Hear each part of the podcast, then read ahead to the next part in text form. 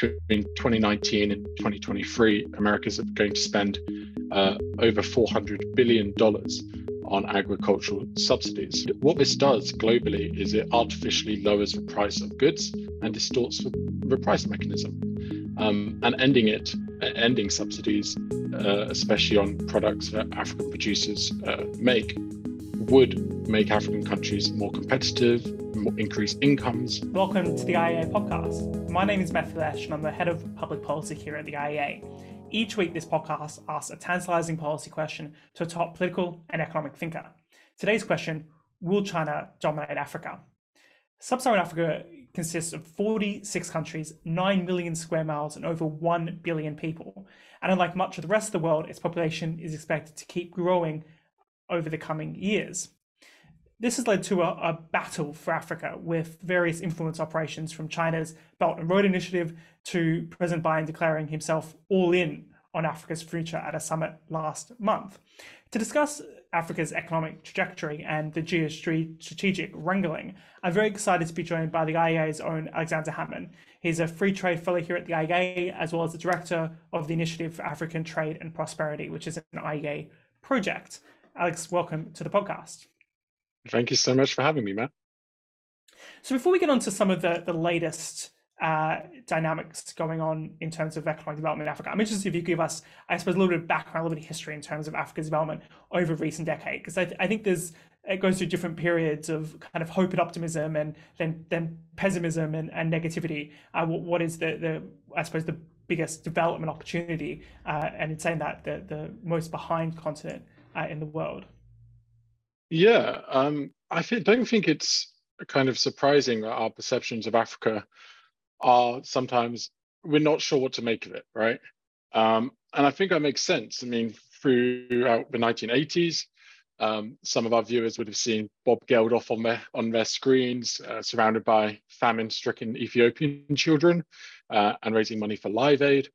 The 1990s were dominated uh, with stories about so many wars and Rwandan genocide. There were civil wars in Burundi, Chad, Congo, DRC, Djibouti, Eritrea, Algeria, Mozambique. I could go on. Um, and then I guess maybe into the 2000s, we then also saw probably one of the biggest, or maybe the first, uh, big online social media campaign behind a cause, which was Kony 2012, um, which depicted a Ugandan warlord um, who abducted children and to be honest, he was a bit of a third-rate warlord even then. Uh, not nearly the biggest. Certainly problem. got a lot of attention at the time uh, for those for those who were early early on the days. The first kind of viral. So I always found it quite entertaining in the sense that it seemed to get a lot of very young people very pro-American intervention in this specific case. But that's a bit of an aside. Yes, it's it's it is an aside, but I really do think it fundamentally kind of changed the internet quite substantially. It was the first case uh, people can get behind, show how morally virtuous they are by wearing various bands or T-shirts and go out protesting to light up the night. I think the campaign was, um, and yeah, I think everything on the internet has kind of come from that. So those are our common depictions. And in the year 2000, The Economist called it the hopeless continent on a front page spread and said the new millennia, new millennia has brought more disaster than hope to Africa. But then at the same time, we, 10 years later or 11 years later, The Economist did a front page spread uh, coining the term Africa Rising and said uh, the hopeless continent is hopeless no longer or something along those lines.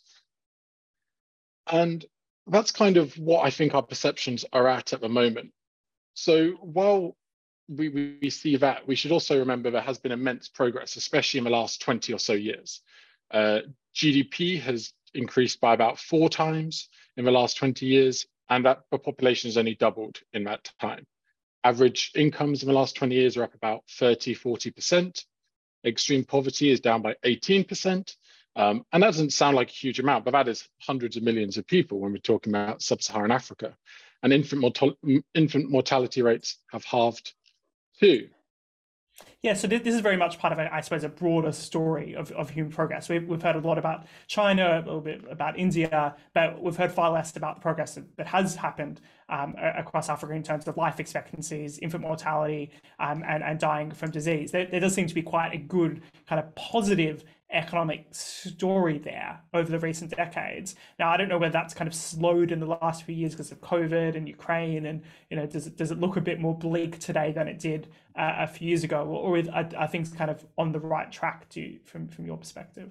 Well, well, that's a great question. I think it's a bit mixed. So, what we should realize is in the last 20 to 30 years, the Economic Freedom of the World rankings, which ranks how free economies are, um, as well as the World Bank doing business report before it was ended a year or two ago.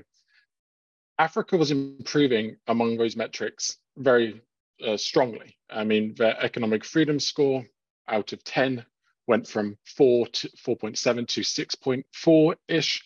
Um, freedom to trade and sound money uh, rose even more exponentially than that.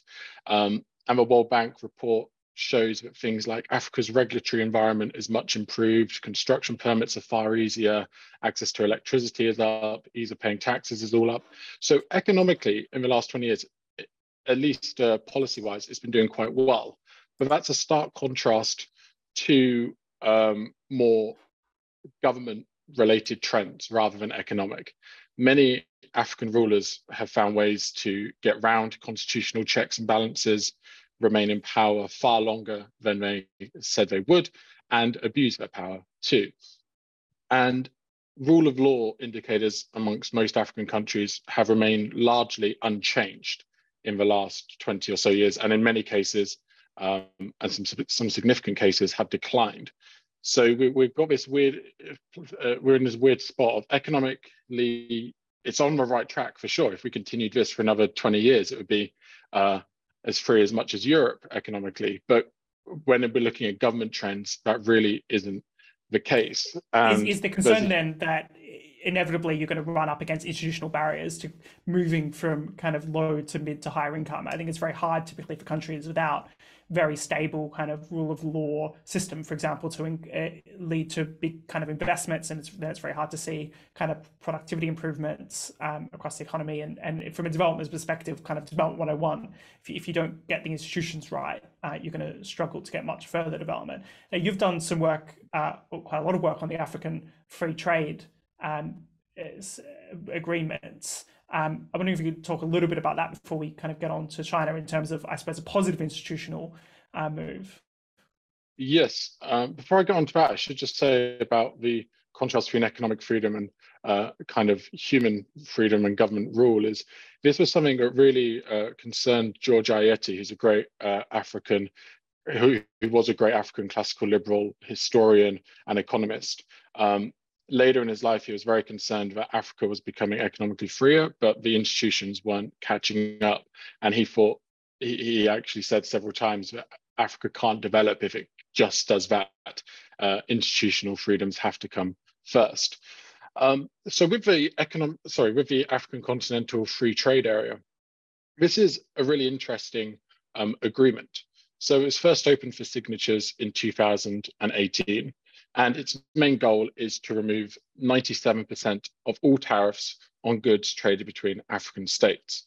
Um, and so far it's doing fairly well considering it's only been around for about for less than five years we've got out of the 55 african union member states uh, 43 have ratified it through their parliaments completely um, which is an immense is really quite immense. It's the largest free trade area by number of countries in the world.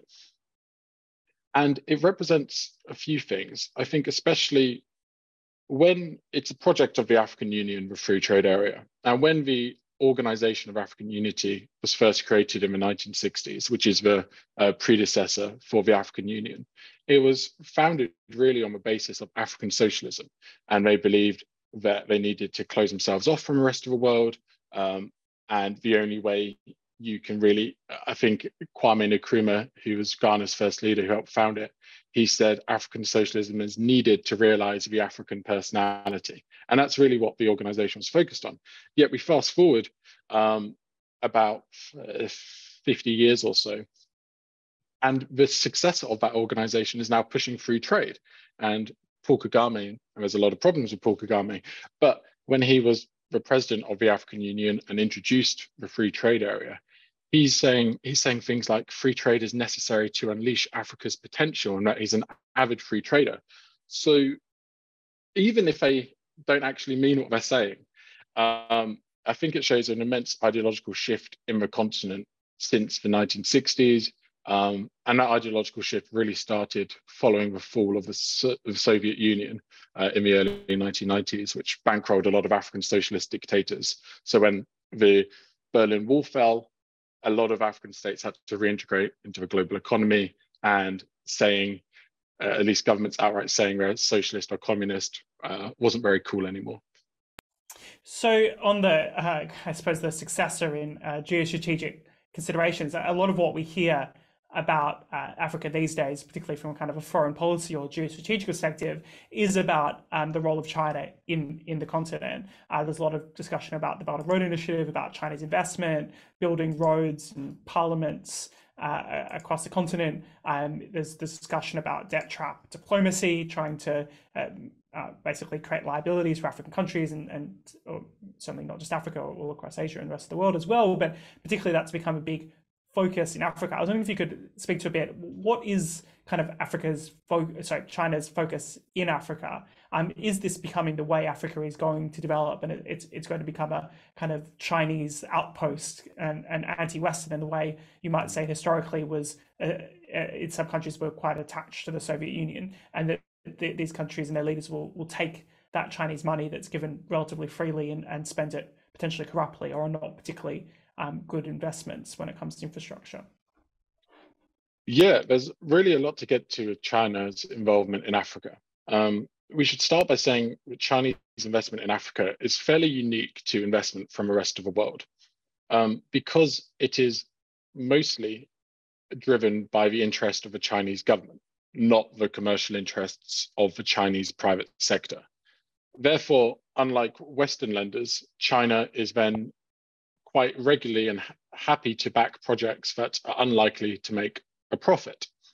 Um, one great example of this is a railway in Kenya stretching from Nairobi to Mombasa.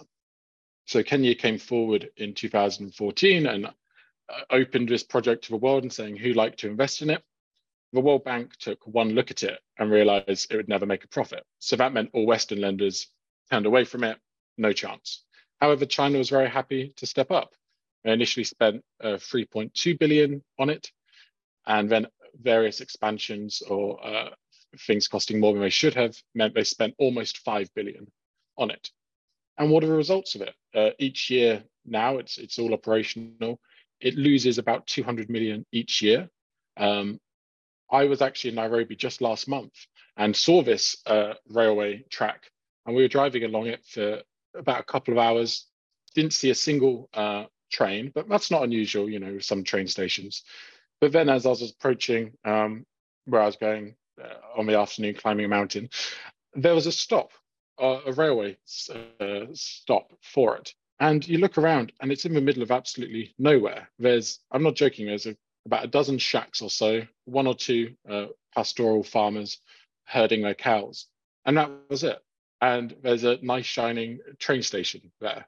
Not a big one, but just the small one there. And that's, I don't see how that's ever going to be used. The tickets are fairly expensive, far out of reach for the people who live there.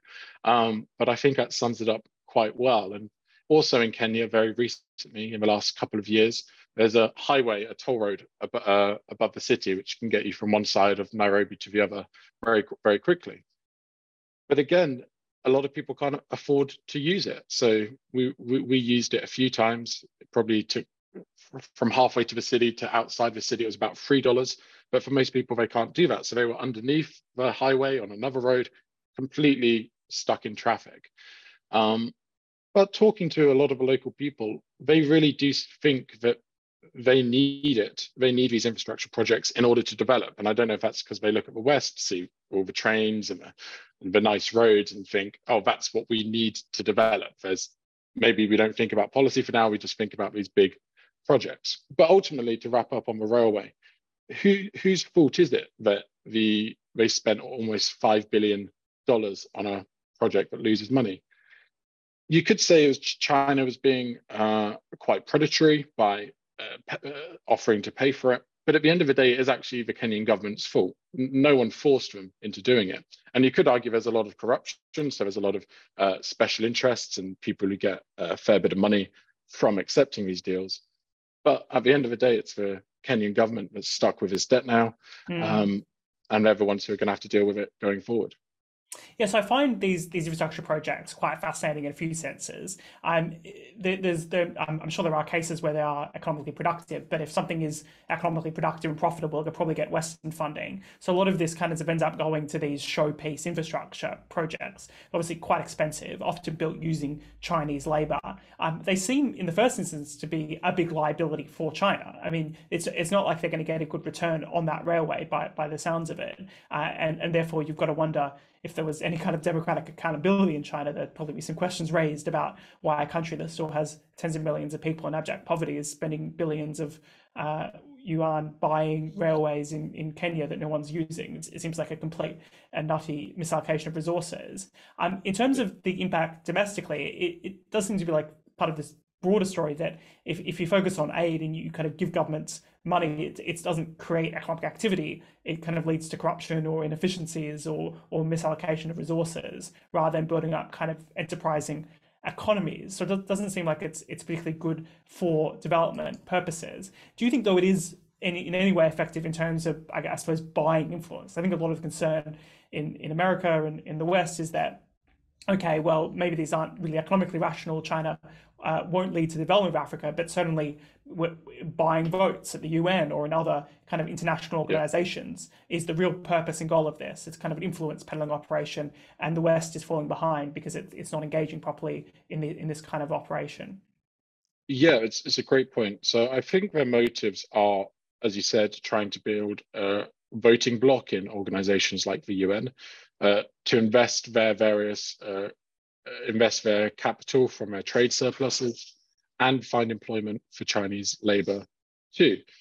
Um, however, I think we, when we talk about influence, we should look just beyond the giving money for projects and then a country owing them money. And a great story of this is the African Union building. And it was built in Addis Ababa in Ethiopia in 2012. And the Chinese built it. And five years later, in 2017, in January, one of the workers at the organi- at the African Union discovered that every night around uh, midnight to 2 a.m., all their servers would do something mysterious and start sending data to Shanghai. So they, what, they managed to get some, I believe it was the Algerian uh, army involved to try and debug the place. And they found it was just littered with microphones, with bugs, and I think with some small cameras as well. So imagine if China's for half a decade has been collecting that information.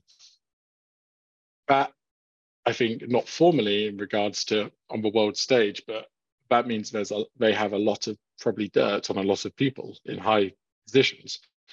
Um, and Africa's, sorry, China's built around, I think it's around 15 or so parliament buildings across Africa. Um, so there's there's definitely this influence uh, personally rather than just governments owing money. Um, but all in all, I should say as well, Chinese investment, we should keep it in perspective a little bit too.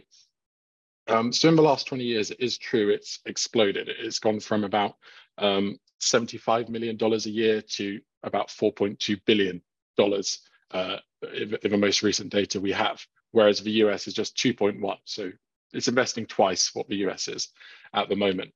And singly, China is Africa's largest uh, trading partner if we're just looking at countries. Saying that, if we look at total foreign direct investment stock in Africa, quite staggeringly, it's only fourth in, in the world at 44 billion. And no one would guess this, so it's quite a good uh, kind of a pub quiz question. But the Netherlands has the most foreign direct investment stock in Africa, followed by the UK, France, then China, then the US.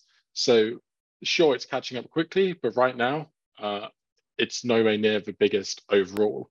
Uh, and uh, finally, to wrap up the trade section, is sure China is Africa's biggest trading partner if we're just looking at countries, but the EU trades more than 2.5 times more with Africa than China. So if we're looking at more regions rather than just countries, the mm. EU has far greater influence than uh, China does in regards to trade. So, in response to a lot of that, uh, I suppose Chinese activity in Africa, uh, just recently, the President Biden in December hosted a, I think it was a, a, US Africa summit, announced a whole bunch of new investment and trade from the, the US into Africa. I was wondering if you could talk through what, what did Biden announce and is, is this important and meaningful? Yeah. Um, so to start with, I don't think it's very important and meaningful. So it, it was the first US Africa summit since 2014. Um, China has them every two to three years, I believe. Um, I think when Trump came into the White House, they, uh, he, he wasn't interested in hosting one, um, but they've started again. They had a few main objectives. I believe their four main ones were to foster openness and open societies, which sounds great, uh, deliver democratic and security dividends, advance pandemic recovery, and support various climate related things like adaptation and conservation. Ultimately, I don't think the summit was very good. It announced a lot of money to, to be invested in Africa, several billions, but they didn't really do. There's a lot of other policies that the US should have pursued um, if they're actually interested in helping Africa rather than just throwing money at it. For example, they could expand AGOA, which is the African Growth and Opportunity Act. It's like a free free trade agreement of sorts they've got with African countries that allow duty free, duty free access to the American market. They should end subsidies um, for, for their domestic farming, which is keeping millions of Africans stuck in poverty. And some could easily argue killing thousands of Africans every year by doing that. Um, but from the summit, it seems the answer to uh, America is to copy China, invest more, give more aid, um, and then also try and help ensure a green powered industrial revolution like like that's ever uh, happened anywhere in the world before. Yeah, I mean, it, does seem like you, are trying to leap, leapfrog. I think is the phrase I sometimes use through uh, the the kind of industrial development straight to green development doesn't seem particularly realistic. But I think I'll just unpack this a little bit more because, in a sense, it, and and we hear this unfortunately I think quite a lot from from the Biden administration is trying to beat China by acting like China, kind of playing the same tactic in terms of doling out money uh, rather than playing to where the West's comparative advantage is in terms of encouraging trade uh, as well as good institutions. I mean, there's there's the classic arguments about aid itself. Now, I think there are some uh, you know friends of ours who are a bit more sympathetic to aid, who will say, well, aid is not what it used to be these days. You know, the, the British different aid budgets actually quite well spent and, and quite strategically spent on things like young girls' education uh, in Africa. But in, in terms of what is going to have the biggest economic impact, it's probably not that aid. It's, it's stimulating private sector activity, um, which can be contrary to aid, because if aid just means a larger state um, and more interventionist policies um, and empowers the corrupt administrations, then you're not going to get the kind of private sector economic development and job creation that's, that's going to lead to the prosperity. So I suppose that the question is, um, what can be done to encourage that? I, I think you've spoken about tariffs, spoken about removing U.S. agricultural subsidies. Um, what, what, else can the West do to encourage development and, and, I suppose practically compete with China's approach, but through a more Western mindset and frame? Yeah, so I think we should talk about foreign aid just for a second. Um, because there's a lot of work that has been done by organizations that are in favor of aid, like the IMF and the World Bank, that have fundamentally shown that aid fails to be effective in the vast majority of cases. Um, for example, there's an IMF paper from 2005, and a quote from that is aid inflows have a systematic adverse effect on the country's competitiveness. In 2012, Ban Ki moon, who was the director of the uh, World Bank at the time, he claimed that in the previous year, 30% of aid failed to reach its final destination. Um, then Paul Collier at the University of Oxford found about 40% of Africa's military spending is inadvertently financed by aid. Um, aid repeatedly backs unsavory regimes, and honestly, it makes governments recipient uh, more sorry makes governments accountable to aid agencies rather than their citizens um, which means that there's often a disincentive for political reform, especially where a lot of the um, kind of the provisions regarding a structural adjustment focus on economic policies rather than uh, political reforms. But what else can um, America do? I think mostly subsidies is a really important one. Um, between 2019 and 2023, America is going to spend uh, over $400 billion on agricultural subsidies. And what this does globally is it artificially lowers the price of goods and distorts the, the price mechanism. Um, and ending it, ending subsidies, uh, especially on products that African producers uh, make, would make African countries more competitive, more, increase incomes. And even Oxfam found that by artificially lowering the price of co just cotton, um, American subsidies harm about 10 million people in just West Africa. So just cotton, just in West Africa, it harms around 10 million people. Um, and the World Bank found that this Central and West Africa could make more than 250 million per year if domestic farms stop being subsidized. Is, is it a similar story for, for the EU and, and, and what opportunities are there for the UK in this respect post Brexit?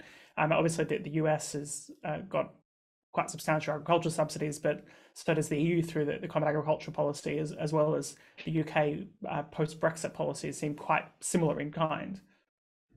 Yeah, uh, the EU has probably been unfairly focusing on America, not only because I'm uh, talking to you from there today, but also because the subsidies the American gives are a lot larger than uh, the EU. So the EU spends around 170 billion dollars a year, whereas America um, is spending a lot more. Um, but Brexit does create an interesting opportunity to reverse this. Um, but of course, if we're talking about realpolitik, the chances of this happening, the farmers are a very effective uh, lobbying movement. So what um, you're saying, Alex, is the, the NFU wants to keep Africans in poverty, and that if, if you want to encourage development, you need to fight back against that. Uh, the farmers' union and, and in, in favour of lower cost, higher quality food from all over the world. Well, that'd be great if uh, any of the viewers want to start a campaign with me about how the NFU is keeping Africans poor let's do it. Um, I'm completely behind you. Um, and, and with subsidies as well, we it often goes to not poor uh, poor farmers in the EU or the UK or in the US. Um, in 2020 in America, farmers derived almost 40% of their income from uh, subsidies. And US farmers already have an income that is about a third higher than the average. So it's not going to poor people who are in desperate need. Sure, there'll be a lot of disruption if subsidies end, but I think it will help millions of people elsewhere in the world. So the key lesson is Africa on the way to development, uh, thanks to economic freedom. Uh, we could the best way for the West to kind of respond to China's geostrategic efforts are freer trade, opening up our markets, not through more aid. So thank you so much, Alex, and uh, Hammond for joining the IEA podcast to discuss this very fascinating and, important topic. Um, if you are enjoying the IEA podcast, please do subscribe on your chosen podcast provider, or you can watch this podcast and other content from the IEA on the IEA's YouTube channel.